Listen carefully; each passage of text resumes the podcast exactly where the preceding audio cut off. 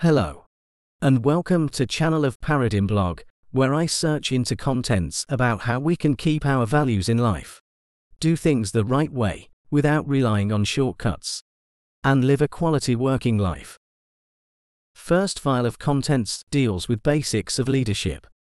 And its first chapter is entitled Towards a New Paradigm.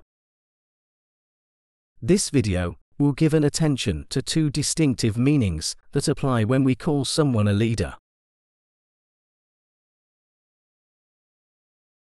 Before we turn to defining what leadership is, which will be in the next recording, we have one more preliminary stop.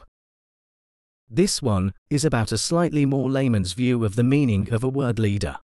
And purpose of this stop is to distinguish between two meanings that we refer to when we use that same word.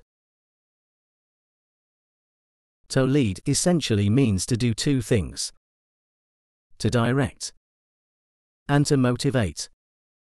Therefore, whoever shows others what needs to be done and how it needs to be done and motivates them to act in that direction is, according to this essence, a leader.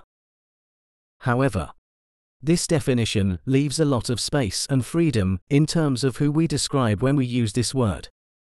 So, let us look at two meanings of this designation. In the first group are individuals who guide and motivate others by their own example. This is a label given to those who achieve a particularly high level or are particularly successful in their own work. We can be an example to others, no matter what it is we are doing or what our skills and abilities are. We can be writers, artists, doctors, teachers, athletes, and so on. In our own work, we have found and developed a way that some others want to emulate.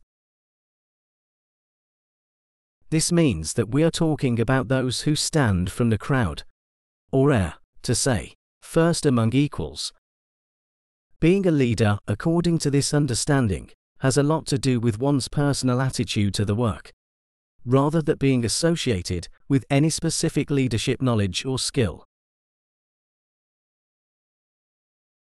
In the second group, interpretation is significantly different. A leader is someone who knows how to create conditions for high level performance.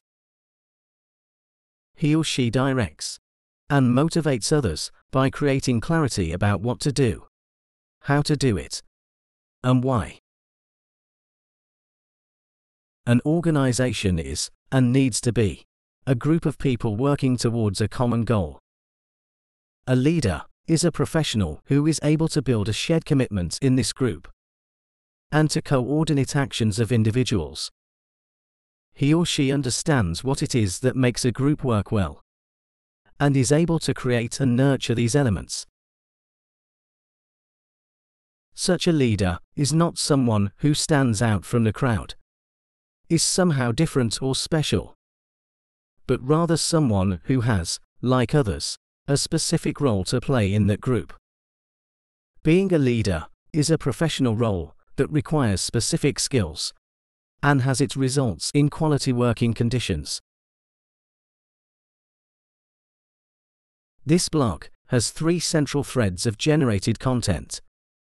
And one is a quality working life. To have or create this quality, we need to work in a community and in an organization that sees leadership in line with the second meaning presented.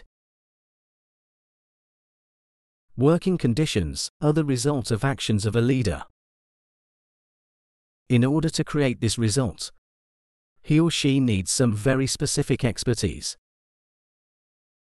Leadership is a role in an organization. And good working conditions are what an organization needs from a leader.